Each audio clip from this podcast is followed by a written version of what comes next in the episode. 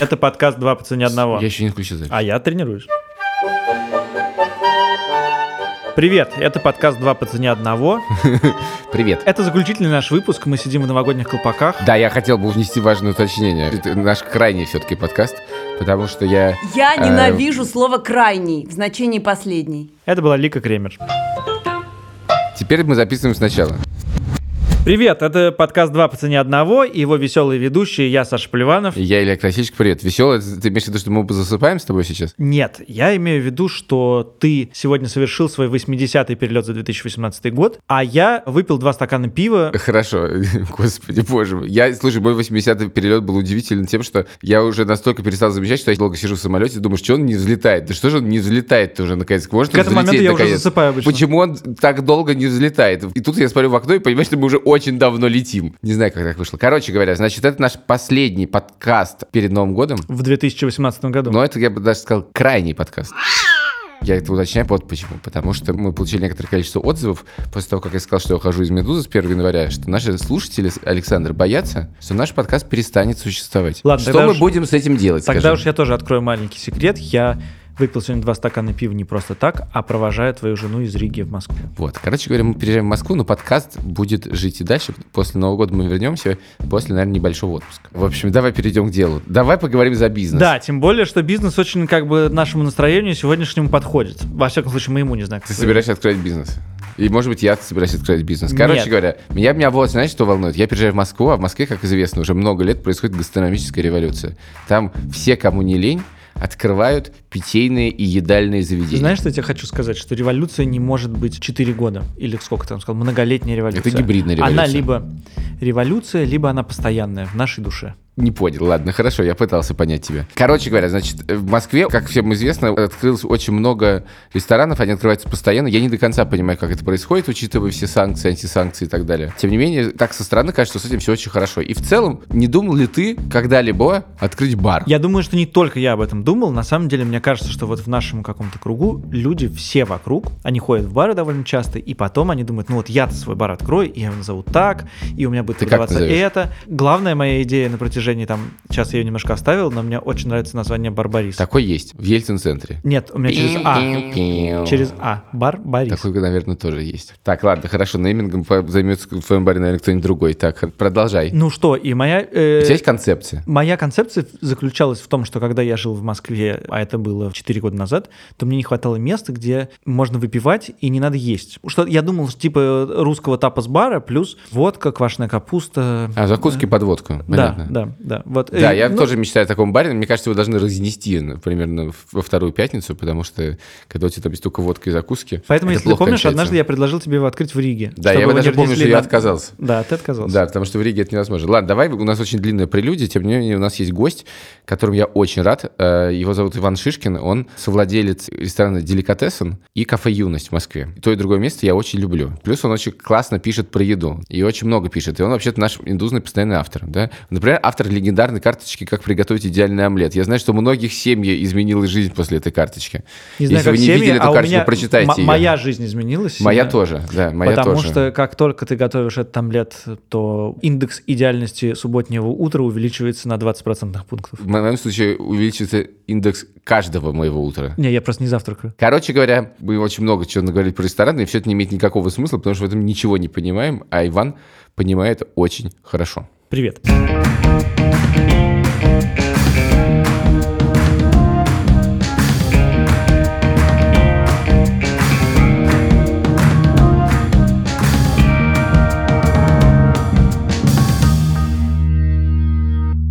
Иван, здравствуйте. Привет. Да, привет. Давай ты начнешь. Давай. Я очень обрадовался теме нашего подкаста сегодняшнего, потому что вообще-то всю жизнь, конечно, тайно хотел открыть бар. Да Ты довольно явно это хотел открыть тайно. Ты Ну- мне все уши прожужжал. Тем, ну что хорошо, тебе бар, я прожужжал уши, но ты все-таки еще не самый публичный ретранслятор моих идей. И еще я прочитал главу из вашей книжки про то, как открыть бар, где прямо написано, что вот таким, как Саша Поливанов, бар открывать не надо. Потому Ну, что... Вообще, вы- наверное, лучше не надо. Почему? Это неблагодарное дело, на самом деле. Надо быть готовым к всевозможным неприятностям. И если вы готовы к этим неприятностям, можно, конечно, это лезть. Но я, честно говоря, если бы, например, меня попросили дружеские советы, я бы сказал, наверное, лучше не надо. Может быть, найти своему времени и энергии, способностям и финансам может быть, какое-то более такое мирное применение. А я вы- должен сказать, что когда меня спрашивают советы, про открывать ли медиа, я говорю ровно то же самое, что это не нужно открывать, потому что будет очень много Ну, Потому что мы- неприятностей, и, скорее да, всего, потому что ничего не мы, видимо, получится. со- собрали какое-то количество шишек, и, которые связаны с этой, с этой работой, и ну, я очень сильно полагаю, что просто по-товарищески не хотим, чтобы эти шишки наши друзья э, получали на свою голову. Ну хорошо, а если я перефразирую этот вопрос, что самое неприятное в процессе открытия бара? Ну, давайте так. Если речь идет вообще там, о баре, о ресторане, то это, наверное, как и в любом, я бы сказал, все же малом среднем бизнесе, это невероятная неопределенность. Ты ничего не понимаешь, как это будет работать. Даже если ты очень классный и опытный ресторатор, и тебе уже там, не знаю, за бортом у тебя куча всяких позитивных опытов, ты никогда не знаешь, насколько будет успешный твой следующий. Эта территория очень такая, связанная с реализацией, очень такой, знаете, глубинная, такая авторская какая-то штука. Преуспеть в ней, как бы нормально. То есть, ну, ты преуспел, ты сделал то, что должен был. А не преуспеть – это очень больно. Поэтому, скажем так, э, удовольствие от э, создания по мощности не равняется с э, горечью от поражения. Вот я к чему. Ну, то есть даже для вас, вот когда вы открываете там следующий свой ресторан, это все равно как бы каждый раз немножко там бросание монетки в том смысле, что может получиться, а может и не это не бросание монетки, да, но это шаг, в общем-то, в холодную такую, в общем, воду. Это всегда неуверенность определенного рода. Ну, надо понимать, что я еще не, не серийный открыватель баров совсем, или там ресторанов, да, и вообще любых там точек общественного питания. Я в очень конечном количестве проектов принимал участие.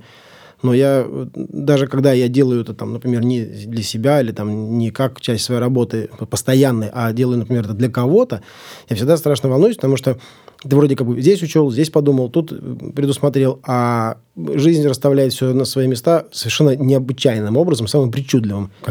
Иногда это бьет по голове. Но вы открывали места в двух разных странах, и у вас есть опыт общения, наверное, с чиновниками на Украине, во Львове и в Москве, э, в России, В Киеве, да, Э, и в Киеве, да. и в Казахстане. А, и в Казахстане. Расскажите про Казахстан, потому что вот я, например, про это ничего не знаю. В Казахстане у нас есть дружественная э, компания АБ Рестораны, и мы с Максимом Людановским, моим коллегой, открыли для них сначала одну, потом вторую бургерную. Это вообще на самом деле такой ностальгический проект, так сказать. Я э, совсем не стараюсь э, форсировать эту тему, но хорошие люди попросили сделать приятное заведение, и, и мы как-то с удовольствием, как-то как на кураже его сделали, и там э, были люди, которые готовы были воспринять то, что мы даем, и получился хороший проект, и там вкусная еда, и вообще очень доволен. Это в Астане или в Алматы? Я тут в Алмате. Два предприятия там работают. Ага, ага. Туда приезжаю вот этот раз там в полтора там, года, и с большим удовольствием. Это э, хороший опыт, это э, веселые и довольно легкие люди. И я так какой-какой опыт оттуда э, вывожу, хороший опыт. Ну, вы, конечно, говорите, не серийный ресторатор. Киев, Львов, Москва, Казахстан. Ну, так ну, не- это, не- это не- просто вы не видели серийных.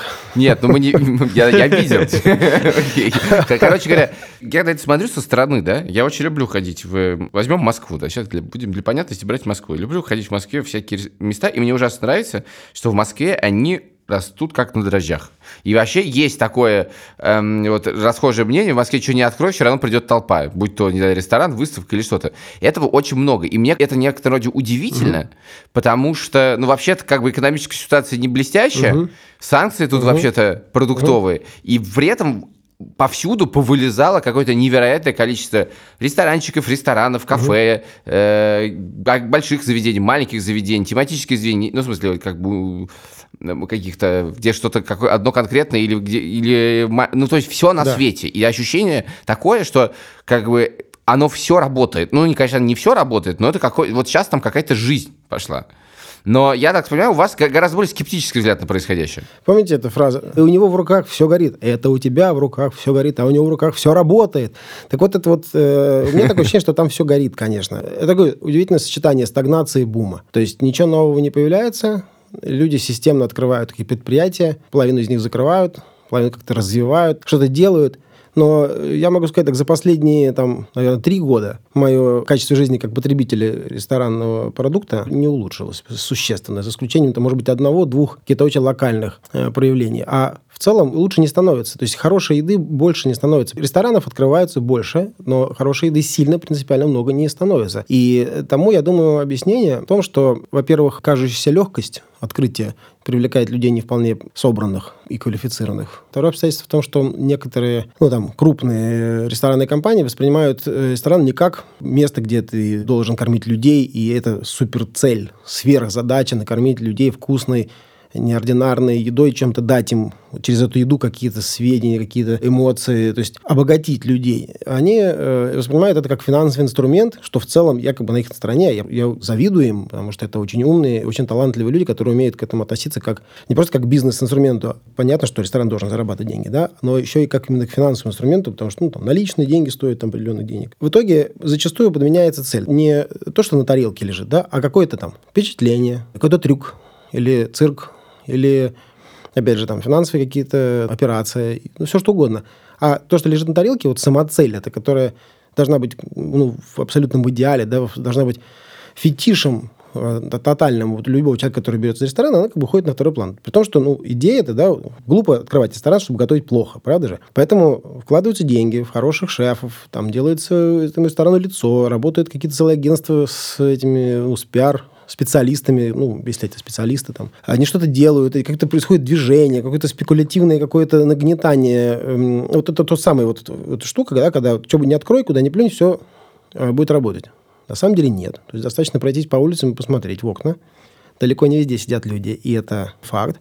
Во-вторых, есть э, ну, какие-то проекты, которые ну, загоняются люди. То есть есть специальные технологии привлечения публики. Да? Это специальный навык, он оплачиваем хорошо, и он работает. Нацеленные компании, в которые вкладываются деньги, привлекают людей в определенные рестораны. Это нормальный способ работы с публикой.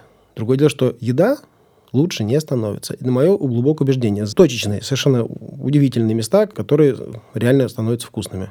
Остальные, увы, нет. Хорошо. Вот представим себе человека, например, ему лет 30, и он работает, входит в офис, да, и накопил он каких-то денег, да, и думает, что это все такое? Я всегда хотел открыть бар слэш ресторан, да, что-нибудь. И дальше этот человек, он как бы ходит, он ему кажется, он разбирается, ему что-то нравится, что-то не нравится. Он, он, его цель может быть не построить ресторанную империю, он хочет открыть заведение, возможно, на свои или с друзьями и так далее. И он это делает. Я предлагаю сделать так. Можем перечислить основные грабли, на которые наступает этот человек? Ну, э, самые грабли главные, это то, что он не досчитывает денег чуть-чуть у себя в кармане. Так. А что это значит? Ну, это что, дело то, что, что надо же не значит? просто открыть ресторан, да, то есть не просто, допустим, табличку, приходы, расходы, сальдо, и увидеть, через какое время ты начинаешь отбиваться, да, составить себе какой-то э, бизнес-план. Дело в том, что ресторан, ну, как таковой, бизнес-планированию точному, ну, в общем-то, не очень-то подлежит, потому что э, флуктуации посещаемости, погоды, там, не знаю, вот этого Собянинской плитки на тротуарах, за что откры- закрылось прилично ресторанов, Мгм. все что угодно. Э, Масса внешних факторов, которые могут повлиять и исказить идеальную картину тотально. Поэтому можно, вся экономика ресторана реально считается на карандашком на бумажке. То есть можно все перекинуть, примерно сколько обойдется оборудование, сколько примерно обойдется аренда там на время А ремонта. ты, ты можешь, у тебя есть в голове примерные цифры вообще, чем мы имеем дело вообще?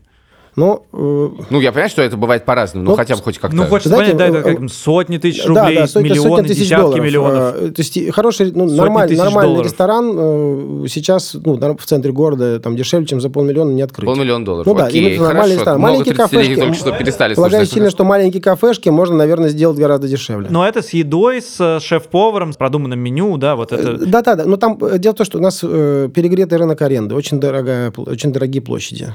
То есть э, на коммерческом рынке э, аренда ну, стоит какие-то совершенно несусветных денег, там миллионы рублей в месяц. Э, миллион, там, полтора мой. миллиона рублей в месяц, да, за какой-то там э, ресторан, условно говоря, площадь, ну, не знаю, там, на 100 посадок. Это крайне трудно э, построить вокруг этого, э, этих параметров какую-то экономику. Ну, можно, допустим, посчитал что-то. Надо понимать, да, что даже если такая аренда есть, то можно и из этого что-то извлекать, но нужно иметь запас прочности. То есть надо помимо непосредственных затрат на строительство, на организацию, нужно иметь хороший запас, там, на полгода минимум, да, чтобы эти флуктуации спроса, э, опять же, неуверенность, если ты просто накопил где-то, и ты не знаешь, как это работает, то ты должен э, совершать ошибки, как бы это нормально, да, должен быть к этому готов. А вот этот запас прочности на полгода, это на полгода аренды или на полгода существования всего Функционирование ресторана с ресторана. зарплатами, с закупками? ресторана. Это как бы в эти полмиллиона не входит. Это Нет, как бы я- после этого у него да, есть... еще нужно да. немножко иметь, да, чуть-чуть на, вот наоборот, поддержать чуть-чуть, на поддержание. Короче, первая ошибка это то, что никто не понимает, что нужно, много денег. что нужно гораздо больше денег, чем те деньги, которые заложены на запуск и на пару месяцев Совершенно работы. верно. Плюс, э, ну, у нас отсутствуют там недорогие кредитные деньги, то есть это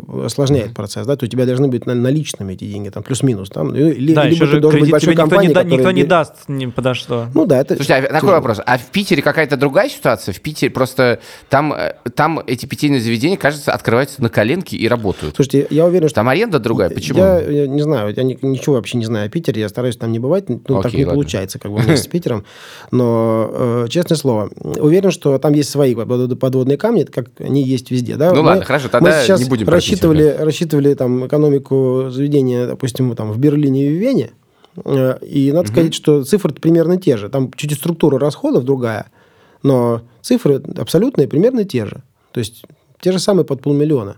И это Ну, там, наверное, выше какие-нибудь э, какие-нибудь другие траты, типа налоги, там, Ну, э, я не знаю... Там просто там дороже стоит рабочая э, сила. Коммунал. э, Да, да. Там чуть дешевле какие-то сервисы. Ну, в общем, э, по-другому распределены, но ну, как бы общая сумма примерно такая же. Это совершенно удивительно. для меня А во. Львове? Во Львове по-разному. Львов очень контрастный город. Есть очень компактный, очень маленький центр, там буквально там квадратный километр, может быть, там полтора, да, где сосредоточена э, вся туристическая активность города, куда ну, приезжает больше миллиона человек в год. Довольно такая серьезная плотность. Там в хорошие дни там на улице, как, не знаю, метро в час пик. То есть так бочком Как в надо. Праге. надо Да, я ходить. замечал, это поразительно. Там просто толпами все ходят. Абсолютно, да. И это, конечно, тяжело. И это делает э, бизнес там абсолютно ориентированным на туристов. То есть объемы бизнеса туристического относятся к объему бизнеса, там, скажем, ориентированного на львовян, ну, там, в десятки раз. Поэтому те, кто работает на туристов, работают с очень сложным, очень таким переменчивым, но, тем не менее, большим по амплитуде рынком.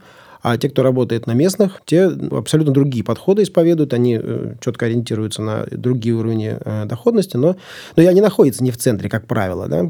И, Понятно. И, и Хорошо. еще такая штука, в что там во Львове в том же не приживаются, или с большим трудом приживаются какие-то рестораны, ресторанные сети из других городов. Там есть определенная такая очень жесткая специфика. Да, Такой патриотизм местный. Ну, Просто туристы едут во Львов за Львовским. Давайте вернемся в Москву. Вот, допустим, наш этот э, 30-летний мифический человек... э, Наступил на первую граблю. э, Ну, или не наступил, или наоборот, ему удалось избежать этих первых грабель. Он э, э, продал родную квартиру четырехкомнатную и оказался по уши, значит, в долгах. И тут ему пришло время наступить на вторые грабли. Какие они? Но самое главное, такие неприятные грабли, когда он пытается где-то взять пример. Пример? Сделать как что-то Вот другое? я видел в Брюсселе один там ресторан, я сделаю вот так же, он там офигенно, ты заходишь, и там так сразу все сидят, и там вот это вот, и вот это вот, и, и мы, мы сделаем так. Такие мысли приходили мне в голову. Это абсолютно э, такая ловушка, потому что ты пытаешься скопировать чужой успех и копируешь исключительно внешние его проявления. Потому что понять, в чем суть этого успеха, может быть, вообще не дано. Даже, возможно, не дано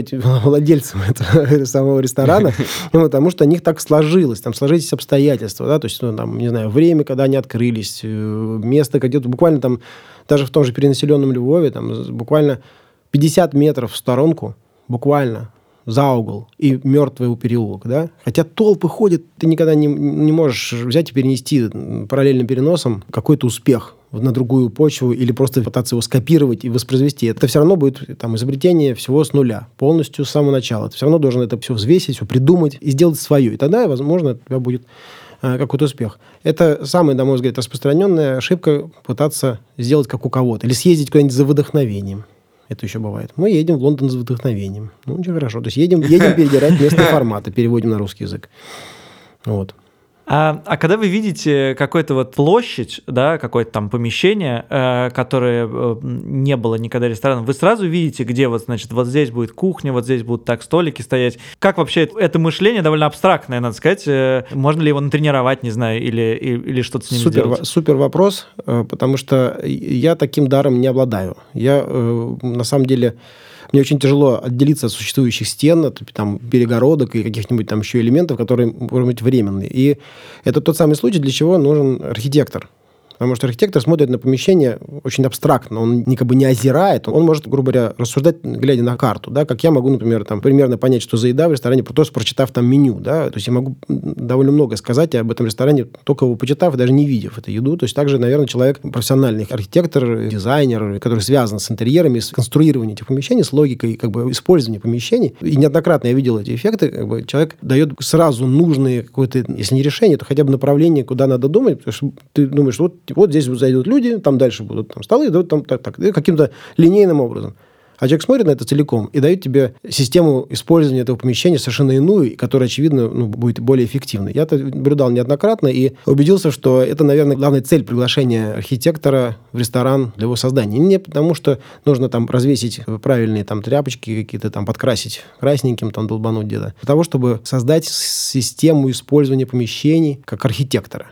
И тогда уже можно приглашать там декоратора, который подкрасит, подмажет, там, повесит, что-то закроет и так далее.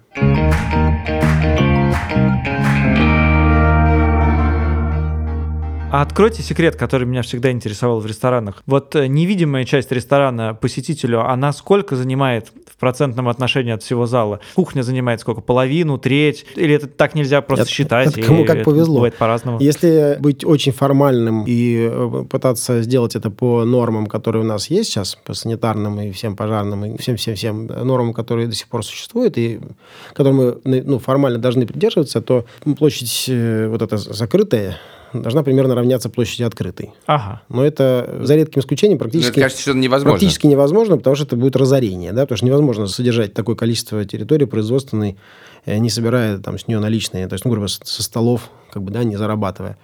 Поэтому э, все ужимаются как могут, и это, в этом есть там, суть такая негласный компромисс между, там, допустим, поварами и, ну, как системой, да, то есть как кухней и залом, да, потому что ты вынужден поджимать максимальное производство с тем, чтобы как можно больше заработать на столах, иначе ты просто по миру пойдешь. Инспекторы, все-все-все, они это знают, и это часто бывает. Строгость законов компенсируется необязательностью. Я уверен, что эти нормы держатся специально таким образом, как коррупционная возможность и как возможность влияния на каких-то стрёмных, строптивых рестораторов, которых надо прижучить. Да? То есть это... Так, про коррупцию мы обязательно еще спросим, а я предлагаю перейти к кораблям номер три, если они существуют. Слушайте, там начинает... Там, можно уже, там уже можно просто ступать э, двумя ногами просто. Там начинается море разливанное. Ну, а прекрасно. Конечно. Ошибки вот э, подстерегают неопытный ресторатор на каждом углу, и следующая ошибка – это вопрос, такая иллюзия того, что уже придумав какую-то оригинальную идею, ты ее можешь продать. Да? Тут у тебя есть твои оригинальные идея, которая... Посетителям, в смысле, да? Да, да. Э, ну, публике, да? Э, есть какая-то классная идея, которую ты придумал, она, возможно, даже уникальная, и друзья, ребятам всем нравится. Ребята все говорят, угу. норм, чувак, это вообще супер, да? Или еще, там, еще хуже говорят, говорят, слушай, ну ты же классно готовишь, там тебе все пойдет. Или там, ты же везде все пробовал, ты знаешь. что И все, все вроде как, ну, на позитиве, и ты сам в эйфории легкой, и начинаешь делать, а вдруг выясняется, что это вообще никому не нужно, никому не интересно твой там формат, я не знаю, латиноамериканского кафе. И такой, типа, а что ты вдруг? Это же классно, это же была хорошая идея. Поливанов хочет открыть водочный бар с закусками. Не хочу, а есть у меня такая... Нет, у меня нет денег, поэтому Да, я ничего ну, не сложно, хочу. Ну, водочный, да, бар, водочный бар с закусками, это, наверное, единственное, что я бы хотел еще открыть, в принципе, в Москве, наверное. То есть, на Ой, что я- был бы готов пожалуйста, открыть. он действительно очень нужен. Ну, да, вот, да, да. Пожалуй, единственное. Это потому что я уверен, что прекрасно. это будет работать. Ну, я правильно понимаю, что понять заранее, будет это работать или нет, более-менее невозможно. Ну, пальцем есть это будет. Это вопрос, знаете- Фокус-группы не проводят по этому Да, поводу. бессмысленно, мне кажется. Фокус-группа – это все обман. Я вот уверен Да. при этом, да, что если человек уверен в том, что он делает, то есть он может там взять, сказать, я это сделаю, все, я знаю, все, делаем. Я уверен. И вот он тащит это на себе, и он не стесняется сказать о своем вот знании, да, что он все делает правильно. И это очень заряжает хорошо. И людей, которые с ним работают, и публику. Потому что публика, на самом деле, знаете, считывает невербальные сигналы в 3 секунды. То есть вот это вот, да, добрый день, да, вот, мгм, вот у нас там такое меню. Да, извините. Ну вот, а же это попробуй- а, Не, я такой не ем. Знаете, да. и все, это начинается там, люди разворачиваются, там, пожимают плечами ходят. Нет, это надо, они- люди должны А- понимать, что ты продаешь, что ты уверен в своем продукте. То есть так- надо с таким настроением, чтобы продать слона, да? А с плохим настроением слона не продашь. Вот и все. И это По-прежнему сарафанное радио самый мощный инструмент, да? Вот Да. ты- людям понравилось, они рассказали друзьям, Да. это самый единственный Да. и самый верный Нет, сейчас способ. да? когорта еще таких, э, ну, так, целое прям поколение появилось людей, которые читают всякие отзывы, инстаграмы, там, телеграм-каналы. Мгм. Беда в том, что тотальное большинство телеграм-каналов это, ну, вот все то, что пишут самозванные там критики, это, это ну, существенная часть, это просто там за деньги куплено, да, там, или там за еду бесплатную. А существенная часть просто ерунда, которую, ну, читаешь, и, и там просто хочется плакать или смеяться, даже не понимаешь. Но есть также толковые люди, которые что-то способны там оценить, что такое хорошо, что такое плохо, увидя. Но и те, и другие э, имеют своих читателей, и есть реально вот целый пласт людей, которые анализируют, сравнивают, и то есть идут в ресторан осознанно. То есть вот как, например, такие же люди покупают там, не знаю, автомобили Toyota, да, они что-то прочитали все обзоры, и вдруг решили, что надо его купить. То есть, ну, эмоционально Мгм. ты никогда его не купишь. Понятно, ты не захочешь его купить. Но ты понимаешь, что это правильное решение. Вот они идут в ресторан с правильным решением, потому что там цена, качество и обслуживание вот, там- вот там вот ребятам понравился. И рейтинг неплохой, и конкурсы интересные. Так, не могу не спросить, наберусь храбрости. Давным-давно мой брат работал управляющим ресторана в гостинице «Россия», когда она еще Вау. существовала. Из разговоров каких-то вечерних с ним о том, как это все устроено, у меня сложилось полное впечатление, что абсолютно все воруют. Ворует бармен, э, ворует человек, который э, делает закупки. я скажу, и где теперь эта гостиница России, хочу спросить. Украли! А, значит,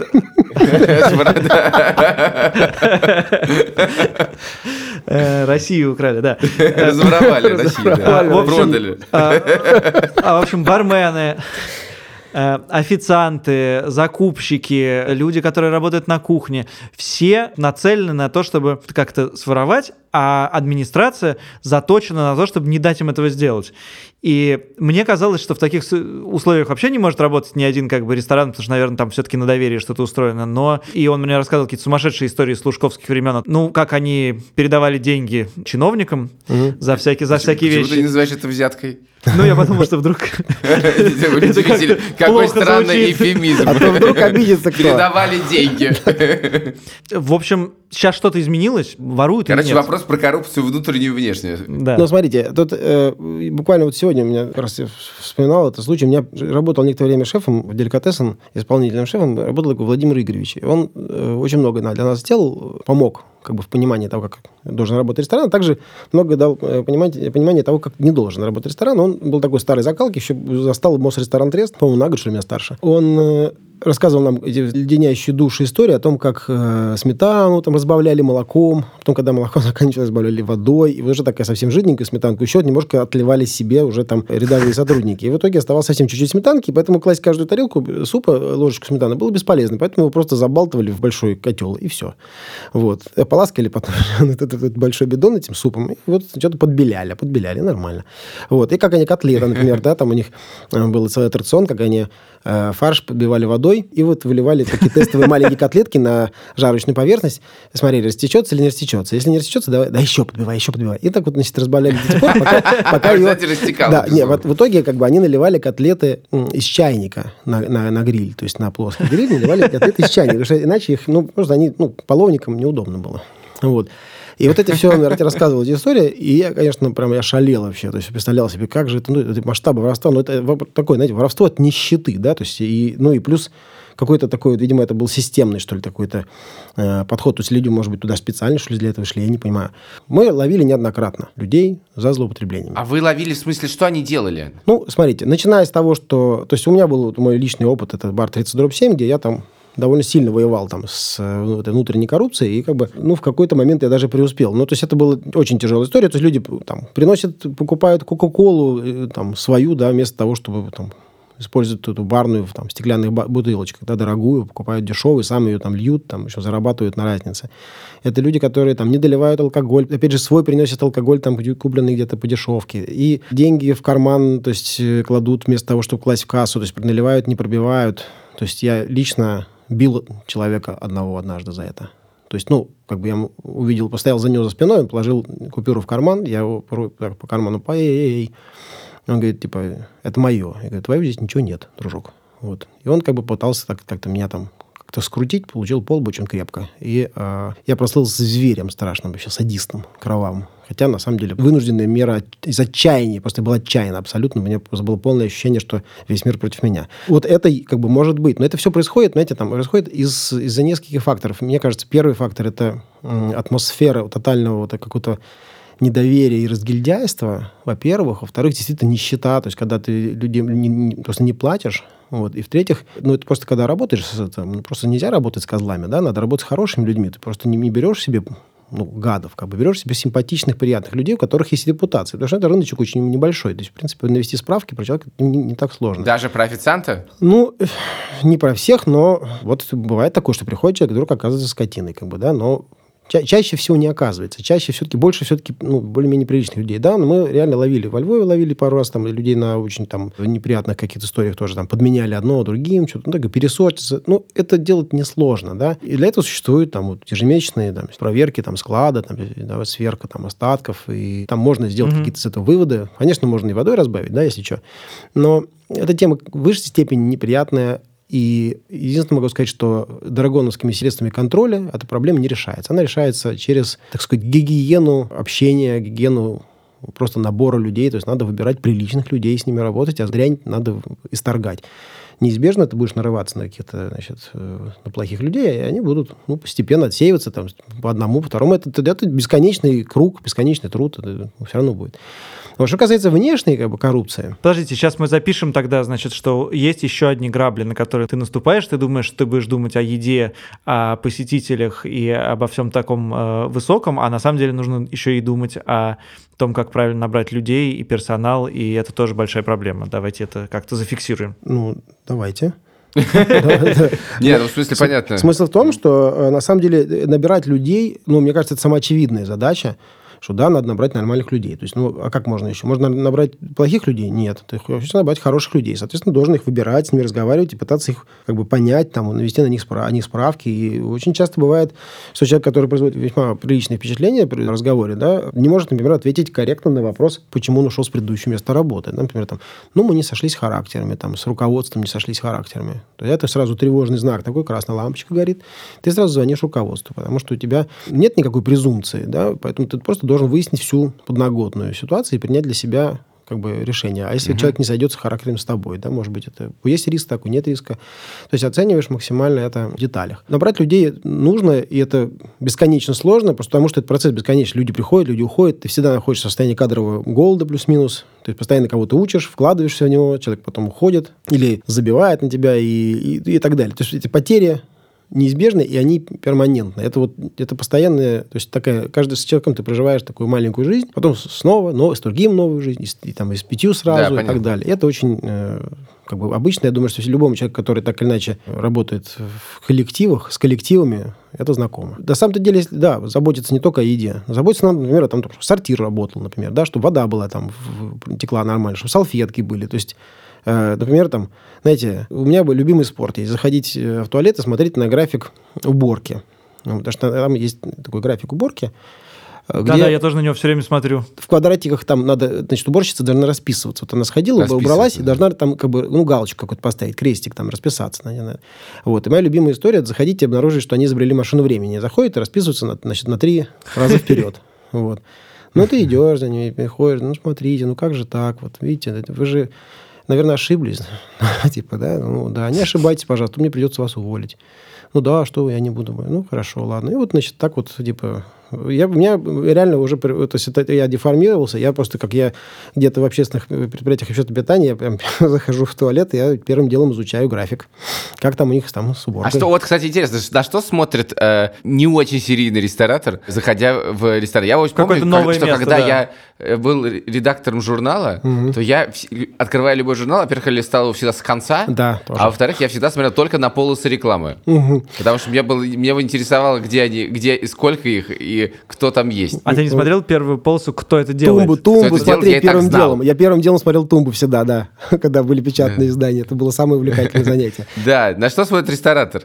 В ресторане? У меня есть несколько таких реперов, которые для меня принципиальны. Да, это, это сортир, это, ну, это не по важности, да. Это качающиеся столы. Не выношу качающиеся, качающиеся О, столы. Да, не выношу качающиеся столы. Меня трясет от них просто, да. И я на самом деле вожу... Их с... тоже? У меня с собой есть э, винная пробочка. Женя Самолетов, мой, мой партнер, научил меня системе подтыкания ножек столов. То есть надо винную пробочку разрезать вдоль по диагонали. Винную пробочку, так. понимаете? И у вас получается такая, ага, значит, да, с одной понимаю, стороны плоскость, да. а с другой стороны, знаете, да, там такой округлая... Полу полукруг оружие Да, такое. такой вот, вот полуцилиндр с сеченной э, плоскостью по диагонали. И вот, э, вы понимаете, под любую ножку можно загнать эту штуку, и она адаптируется под этот вот люфт, который есть, и стол перестанет качаться. И это совершенно волшебное решение. Ходишь с ней и просто втыкаешь себе. и Я запишу себе. В- вот в этой старой Москве, я помню, потому что Аги был всегда чемпионом, у них всегда все качалось. Поверь А- мне, Ваги был чемпионом во всем. Да, во всем, да. Но там, нет, понимаете, бывают, бывают такие столы, которые просто плохо закреплены. Там вот но- ножки качаются относительно э, столешницы, и это уже не лечится, конечно, таким волшебным при- прибором.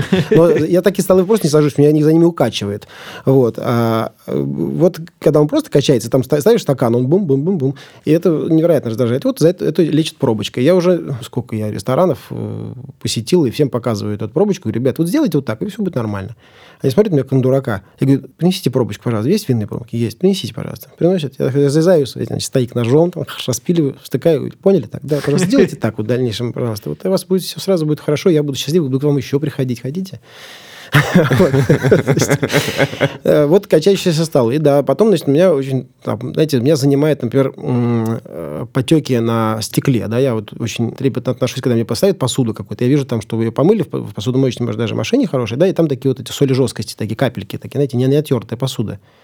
Да, Вот. да. Это, знаете, это вот такое вот, да, это как вот как нечищенные ботинки. То есть, такой вот, прям видишь, мгм, неопрятно, да, то есть, вот такой. И вот это может очень быстро сложиться в картину как бы красивую или там не очень. Еще до того, как тебе даже меню дали. И ты чувствуешь, что за тобой не будет ухаживать как-то. Там бывает, вот это кафе Наби, например, э, мое любимое на Дорогомилском рынке, такое азербайджанское кафе, которое существует там, по-моему, с 94 по-моему, года. Это мое любимое место для завтраков в Москве. И, и- и там, там лучший сервис. Там тетеньки, они такие классные, они так на тебя значит, смотрят с таким сочувствием. Ну, что вы хотите поесть? Ну, так прям, ну, там удивительно приятно как бы находиться.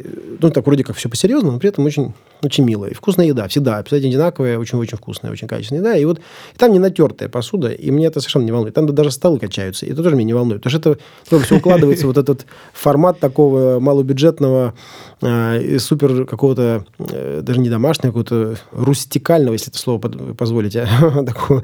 Да, вот нормально, можно себе позволить. А если ты назывался рестораном, то будь любезен, полезай в кухню. А есть какие-то... э, Сейчас мы все коррупцию от- от- Да-да, откладываем. я все жду, когда Сейчас. про самое Есть, интересное, про раз коррупцию. заговорили про внутреннее. Есть какие-то классические ошибки, э, которые делают люди, когда составляют меню? Но я не имею в виду вот эти э, в папке с э, файлами э, из, из 30 страниц. Ламинированные Тут- еще. тут Я не про такое, да. Да. А есть какие-то вот классические идиотские ошибки? Самое главное это написать меню без ошибок, потому что когда у тебя в меню ошибки, вот это сразу Но это становится... все-таки не очень часто встречается. Это только в Латвии, значит, довольно часто встречается. Не, но это, это, это встречается простить. на самом деле удивительно часто. Меня, я было время э, фотографировал такие меню, и там у меня была там какая-то маленькая папочка на телефоне, где я складывал эти дебильные опечатки в меню, а потом просто понял, что это э, ну, неблагодарная тема. То есть даже если я это, э, там, из этого книжку выпущу... Вредный вы, конечно, человек, никому, Иван, Никому не там. будет от этого смешно, всем будет от этого только грустно. Вот. И, и думаю, ну, не буду делать. всё, И, и- и перестал это делать. Но у меня, я приличное время, я кипятился, говорю, ну как же так? Ну вы же, ты- ну, вы же ну, это люди читают. А я того не учитываю, что это у меня глаза болят, а другим все равно. Вот если речь идет о списке блюд, то есть меню как ассортимент ресторана, то бесконечное пространство для ошибок, и ну, то есть, ну, можно ошибиться на любой абсолютно кочке, потому что ощущение вот этой непрерывности меню, оно очень дорого стоит, и очень тяжело получить, и для этого надо быть довольно таким опытным человеком, потому что я довольно много лет, и я этим, у меня, для меня это было слабое место, да, оно было неравномерно, да, оно было пере- перекособачено то в одну сторону, то ли в другую, то, то там много было каких-то маленьких, вот там какие-то были потроха, то есть было неравномерное меню, которое было тяжело читать и было тяжело есть в каком-то смысле, да, и только вот, условно говоря, авторитетом и настойчивостью нам удавалось это продавать. Э, Сейчас я э, сторонник в высшей степени понятных каких-то форм и стараюсь упрощать, э, облегчать и еду, и, и меню, но при этом все равно мы используем какие-то довольно сложные ингредиенты, поэтому я на всякий случай такой тезаурус ведем, такой под отдельной страничкой меню де- держим такой тезаурус, объясняем слова, которые есть в меню, потому что там не всегда Это немаловажно. не всегда объяснишь какое-нибудь там слово аквачили, вот, а там раз и пояснил все. Вот. А- Да, но всегда, кстати, вот это помогает. Сразу понимаешь, если официант может объяснить все тебе, то как-то у- уважение к месту сразу увеличивается. А если он начинает мяться и э, никак не отвечать на вопросы, то сразу какое-то подозрение возникает. Да-да-да. Ну, вот еще, я говорю, еще есть чудесная вот эта история. Вы знаете, я такое не ем. Вот это, я, я неоднократно э, это Да, слышал, да, и да. теперь я ипотирую таким образом своих собственных официантов этим сообщением. Так, давайте про коррупцию. Все-таки Давай. страшно интересный вопрос. А что Э, Значит? Она э, есть. Насколько, насколько она в ресторанном... Вот, вот, вот есть... Ладно, ты задавай, задавай Да, давай я- да, Задавай да, свой вопрос. Да. Можно ли открыть в Москве место, ничего не нарушив и не дав ни одной взятки? Я думаю, да. О, я, я поясню. интересно. Я поясню. Я думаю, что я никаких не открою там Америк, если э, скажу, что коррупция сейчас перестала быть э, просто передачей там пачки денег в, конверте. Очень умные люди давно уже ну, это маскируют. Ну, масса способов, да, и так, же, так работает таможня, так работает там пожарные, миллион других. каких? Ну, например, э, вы должны купить э, систему пожаротушения или огнетушитель в определенной аккредитованной компании. Мгм, понятно. Это как бы, скажем, пространство для коррупции. Понимаете, когда... Да, но это как бы не взятка, да, понятно. Как не? Ну, понимаете, это не взятка конкретному какому-то инспектору, Да, нет, там, ну, в 100 смысле- рублей, да? Это система. Она си- система... Я, я имею в виду, что вы в этот момент не нарушаете закон. А, нет, не- мы, мы не нарушаем закон вообще. Мы вообще не нарушаем закон. Ну да, Но это не как бы, взятка, ну, но коррупция. Вот, таки- вот Да. таким образом устроена вся система. Ты идешь каким-то посредником, брокером и так далее. То есть и это касается вообще ну, практически всех м, каких-то системных действий, касающихся открытия ресторана, от, там, от лицензии до пожарного. И так или иначе ты как бы ты все равно платишь э, некую экстра, потому что потому, иначе это будет тянуться бесконечно, и к, тебе будут, и к тебе будут относиться предвзято, однозначно. А, есть... а, да, ну, давай а существуют какие-то э, э, штуки, например, условно санэпидем э, Да. какая-то комиссия говорит, что нужно сделать так, а Роспожар, инспекция говорит, что нужно сделать так. И между этими двумя инструкциями такое противоречие, что ты оказываешься либо ты нарушаешь одно, либо другое. Да. Или все-таки как-то приведено в порядок это? Не-не, это вообще, э, к сожалению, у нас нет единого свода э, правил. Они как бы существуют отдельно друг от друга. И, в общем-то, не, не вижу ни малейшей перспективы того, что это будет как-то исправляться. И это никому не нужно. То есть это нужно э, рестораторам. Все воспринимается как неизбежное зло. И как-то люди так, типа, ну, вздыхают. Там, ну, ну, да, ну, как бы, тут, да, вот, вот гады, ну, как бы еще, да. То есть, ну, у нас наш, наша жизнь в, э, там, в- ну, не знаю, в Москве, во всяком случае, она наполнена такого рода обстоятельствами. То есть ты, не знаю, мне кажется, раз в день ты обязательно говоришь, ну вот да гады, вот как бы, да, вот. Идешь там по, по улице, там эта вся плитка стоит дыбом, как бы, да, ну, ну да, гады, понимаешь, там. Идешь там, там это, где-то милиция там вертит каких-то пацанов, как бы, ну да, гады, как бы, да, и так далее. То есть это постоянно какая-то история, да, там тебя, там, не знаю, воюешь там с бабкой в метро, там, с, не знаю, медсестрой, там, скорой помощи. Постоянно кто-то, кто-то к тебе пытается там, э, не знаю, что-то вывалить на тебя, как-то тебя унизить, там, не знаю, любым способом, да. Вот, просто потому что так устроено, так, э, это, это такой вот, ну, у нас вот советская жизнь такая вот она. То есть, поэтому вот это воспринимаешь как неизбежное зло. Идешь, покупаешь огнетушитель куда надо. Идешь, покупаешь там аптечку куда надо. Наклейки не курить, идешь, покупаешь куда надо. Потому что если ты не купишь, тебе штраф там за каждую неправильную наклейку 60 тысяч рублей.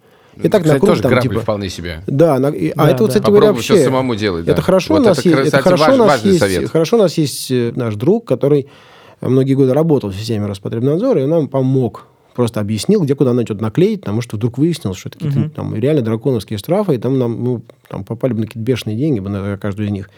Вот. А есть И люди, которые разбираются в этом, могут сказать, вам туда сходить надо, туда сходить, да? Это человек, который работает, была работа, он работал в этих органах, потом сейчас работает в- уже в, э, перешел на другую сторону, работает в ресторанных Белые компаниях хакеры и черные хакеры. как бы выстраивает проц- правильные процессы там, с точки зрения безопасности, санитарии и э, адекватного оформления вот всех этих формальностей, которые должны присутствовать. Потому что недостаточно повесить не курить, надо повесить не курить на каждых там, на какой-то на каждой специальной поверхности, понимаете, вот там на, на барной стойке, там, на входе, на, на- в, на- в дверях туалета, из- изнутри на каждой двери и так далее. То есть, э, если какой-то там специальный список, если ты его не выполняешь, то, в принципе, ты- тебя имеют полное право и должны штрафовать. Потому что если не- штрафуют, то зачем же им работать? А проверки, они регулярные или нерегулярные? Ну, они, Неожиданные? Нет, не- разные бывают, скажем так. Надо, надо тебя ставить в известность официально, ты готовишься к этому. Кошмарит. как. Вот, нет, ну, не, это не, нельзя, нельзя назвать кошмарит. Ну, вообще, в принципе, система для этого бизнеса не самая, совсем не самая комфортная. Дружелюбная. Другое дело, что я не хочу сказать, что она менее комфортна, чем в других странах. Просто сам подход, да, то есть у нас есть нечеткие правила, и мы вынуждены в них маневрировать, да, в то время как есть другие страны, где есть четкие правила, и они ужасно драконовские. И ты должен их выполнять, просто нет, у тебя нет вариантов других просто. Вот. Мгм. Это, ну, мне кажется, это две вот э, таких же, э, каких-то Системы Э, мировых. Абсолютно, да, это системные установки. Это просто вопрос, э, я не знаю, мировоззренческий. Давайте поговорим еще про одну такую штуку. Э, Опять же, когда я часто ходил в рестораны и бары 4 года назад в Москве, то в некоторых местах, в которых ты ходишь там, не знаю, всю жизнь, иногда бывает так. А вот сегодня мы не продаем алкоголь, и следующие полгода тоже не будем его продавать, но если что, вы можете там с собой или как-то, ну, в общем, если тебя знают, то как бы нет Мгм. проблемы. Э, Потому что лицензия на алкоголь это какая-то вот была священная корова, ее могли в любой момент как-то отнять, потом могло измениться законодательство, и ты на, твой ресторан оказывался там в 100 метрах от школы, и тебе, значит, запрещали это. В общем, лицензия на алкоголь у меня ассоциируется с тем, что очень сложно достать, во-первых, а во-вторых, то, что можно в любой момент отнять у тебя. Э, Сейчас что-то изменилось, и, Не, не и- и так изменилось. ли это? Может- По-прежнему очень тяжело получить, дорого стоит. А, ну как тяжело. Есть обстоятельства, когда ты близко к тому, что не можешь ее получить. Чтобы ее отняли, надо совершить совершенно конкретные проступки, связанные, собственно говоря, с оборотом алкоголя, с акцизным продуктом. Его довольно- требуется специальным образом учитывать. Если ты его не учитываешь, то тебя эту лицензию могут э, отнять. А Также это, э, там, должны быть в порядке все документы, касающиеся помещения, там, аренды э, и так далее. Тогда, то есть, если ты абсолютно легитимен на этой территории, и само помещение, его локализация позволяет по формальным признакам получить лицензию, то ее получить можешь. Это просто может стоить до- дороже, дольше, там, быстрее в разных ситуациях. Но да, правила меняются. У нас, например, деликатесом дверь в дверь с э, зубным кабинетом. Когда мы получали лицензию, это не было проблемой. Сейчас проблема. Проблема, что зубной кабинет рядом. Да. Медицинские учреждения. О, Господи, боже мой.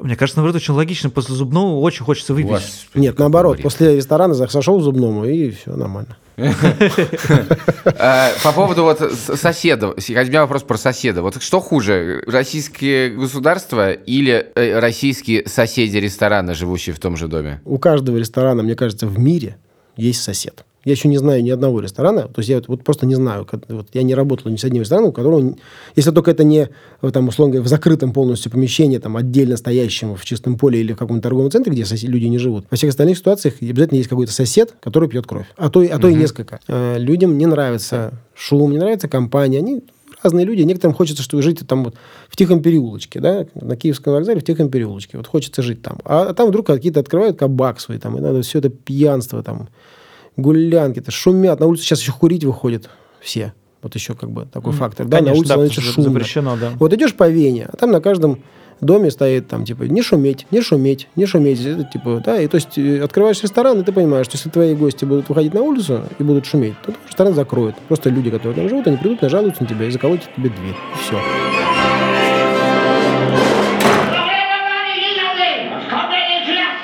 У них на это есть право, как бы определенное регулирование на этот счет. То есть есть районы, где написано А у нас? не шуметь. У нас есть э, определенные там правила, касающиеся времени работы ресторанов, которые находятся в жилых домах. До 11 часов они должны работать, а потом они должны переставать работать. И если они не перестают, то жильцы или там любой желающий может вызвать наряд милиции, и наряд милиции должен приехать и нас всех наказать. И он, в общем-то, на самом деле приезжает и наказывает нас не только, когда мы нарушаем время работы, а просто когда там есть какой-то шум, и люди на- напротив дома вызывают милицию со словами, или там кто у нас, полицию, да, со словами, типа, а что не шумят, они нам мешают. Полиция приезжает, принимает какие-то меры, там, не знаю, и осведомляется, если на самом деле шум. Иногда шума на самом деле нет, тогда нет, спокойненько едут обратно.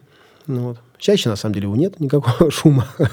Вот. Бывает, люди там выпивают, выходят на улицу, горланят там, и пока там, грубо говоря, полиция едет, эти уже успевают за угол завернуть, там уже уехать там, на своем такси куда-то. То есть, ну, да, как бы хейтеры есть всегда, и вот этот есть специальный сосед, который караулит каждый, не дай бог, ты там вышел покурить под его окно, там, ну, все что угодно. То есть соседи есть, они будут, это как бы неизбежная часть ресторанного бизнеса. Давайте про хорошее, тем более, что мы скоро уже э, хорошее подходит к концу пока. наше время.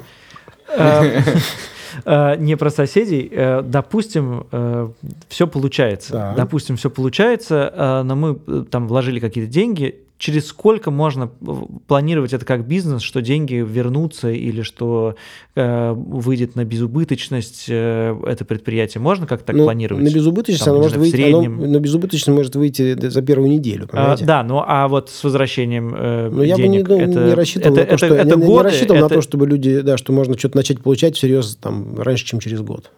Вот, ну, вот в, Мгм. в рамках нынешней как бы экономической ситуации, да, когда э, выстрелить прям с- на очень хорошей как бы марже э, бывает непросто, я думаю, что там э, это, это несколько лет, в любом, в любом случае, да, длительные вложения. Ну, вот, опять же, экономика, экономика ресторана подсчитывается карандашиком, понимаете? То есть можно понять, сколько, вас, сколько вам ждать придется через 5 минут. У меня последний вопрос. Как вы считаете, как повлияли санкции, антисанкции на рестораны в Москве?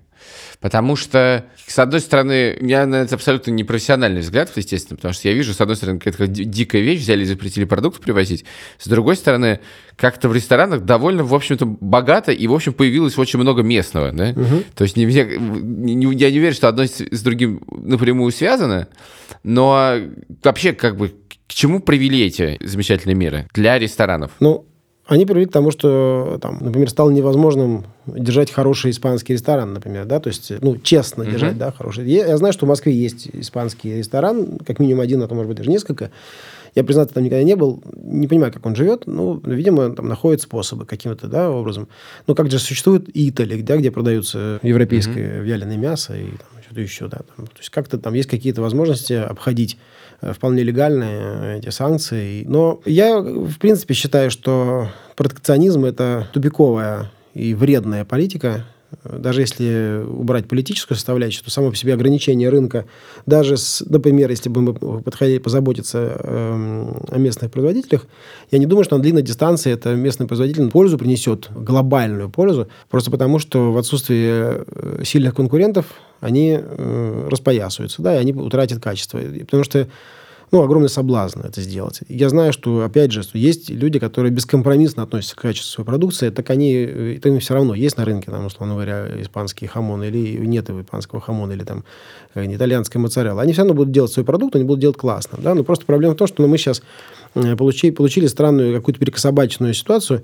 То есть э, сейчас э, там, отечественные производители пытаются сделать моцареллу. Или там отечественные производители пытаются сделать камамбер. Я даже где-то видел какой-то совершенно какой-то варварский текст о том, как, значит, вот посмотрите, вот там мы пробуем там 15 русских камамберов. И вот, смотрите, у нас тут научились делать камамберы. Ну, это, правда, они не очень, но как бы уже почти. Ну, какой смысл делать русский камамбер? Сделайте свой сыр, да, сделайте свои продукты, сделайте какие-то свои оригинальные штуки, дайте придумайте что-то, да, то есть э, зачем пытаться, ну, сделать кривенько, косенько то, что делают какие-то другие люди? Я думаю, что это м, на длинной дистанции ничего хорошего в любом случае не принесет. Цены только повысились, конечно же, там выгода работы ресторана среднего упала, цены подросли, я- То есть я к этому отношусь в целом очень негативно. Я считаю, что санкции эти ну, глобально антинародные. По принципу «бей своих, чтобы чужие боялись». Не получилось у нас закончить как-то на очень позитивной ноте. Э, э, Иль- Илья, ты все испортил своим вопросом. В целом, я, наверное, пессимист, но я хочу быстренько подытожить, те, что как бы в стране очень вкусное бывает, надо хорошо ходить, но заниматься тем, как мы, с чем мы начали, да, наверное, как бы, может быть, и не надо. Спасибо вам большое. Э, Был очень интересный разговор. Спасибо, Я узнал да. много нового. Теперь, кажется, не буду открывать свои бары. Даже Кажется, э, его хоть- откроет Иван. Я очень надеюсь, что это произойдет. Да, да, да. Я надеюсь, что вы это сделаете. Я очень волнуюсь, Э, буду я вашим вас расстроил, мне кажется. постоянным посетителям. Нет, на самом деле, мне кажется, это правильно, потому что действительно вот в нашем поколении все, э, если не думали об этом всерьез, то подумали, а вот я открою такой бар, а вот я открою такой бар. И немножко как бы в эту романтику чего-то такого сделать, это, это ну, как бы кого скепсиса и э, быта, и того, что- с чем реально надо столкнуться, это полезно. Вот, так что спасибо еще раз. Да, спасибо большое. Супер, спасибо вам.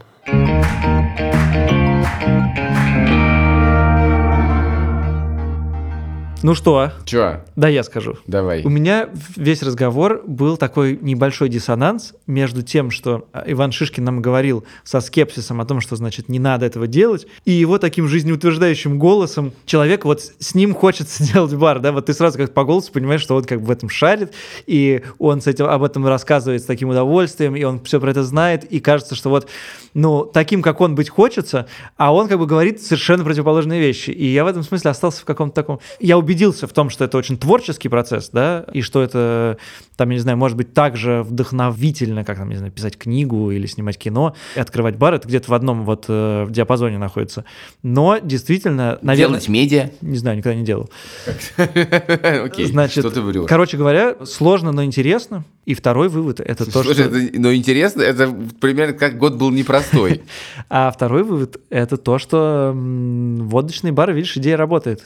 Идея Да, работает. я не знаю, у меня нет выводов. Мне кажется, Хотя, нас- конечно, если, если, значит, моя идея станет э, э, э, с Иваном Шишкиным конкурентом, то я заранее отдаю ему, значит, бороться с ними совершенно не, не буду, конечно. Короче говоря, у нас получился подкаст не про личные финансы в этот раз, на самом деле. а мы обозрели ресторанный бизнес, но это немножко странно, но с другой стороны, ну и что? Это было довольно любопытно, и мой вывод такой. Я схожу к Шишкину в ресторан и готов сходить с тобой в бар, но не твой. Но если ты откроешь бар, то, боюсь, мне придется сидеть в нем каждый день. И это опасно. Потому что в Москве, я тебе хочу сказать, как человек, который сейчас приезжает в Москву, в Москве столько пьют. Это, слушай, это какой-то ад. Ну, Это знаешь- просто ад. Ты знаешь, что в Латвии на душу населения пьют больше, чем в России. Может быть, на- разные души есть. Вот, вот в Москве очень душевно. На этом и закончим. Э, Дорогие слушатели, с э, наступающим вас Новым годом. Мы надеемся, что вы не, все, Рождеством. не, не все новогодние праздники просидите, проси- просидите в баре, просидите в ресторане, а, например... Ведь э, пить можно пить дома, на даче, под кустом. Кстати, есть на Медузе, вы без труда можете найти инструкцию Ивана Шишкина, как приготовить настойки. Вы уже немножко опоздали к Новому году. Вы А не- а не- не- каким-либо ягодам, которые нужны для этих настоек. Да, но вполне возможно это А, будет нет, почему они же замороженные нужны? Нет, нет, в Ашане продается все, берите. э, вашей целью на следующий 2019 год. Моя жена делает очень хорошие настойки, и твоя, кстати, тоже. Да. Почему-то в этом подкасте мы все время уходим не туда. Пошли выпьем, все, пока. Ставьте нам оценки, пожалуйста. Я забыл сказать оценки в приложении Apple Podcasts. Ваши истории присылайте на подкаст собакамедуза.io. А, Если хотите стать героем нашего подкаста, у вас есть шанс, если вы в чем-то очень хорошо разбираетесь, что связано с финансами. Пока и с новым 2019 годом. В какой бар пойдем? Слушай, мы в Риге, он здесь один.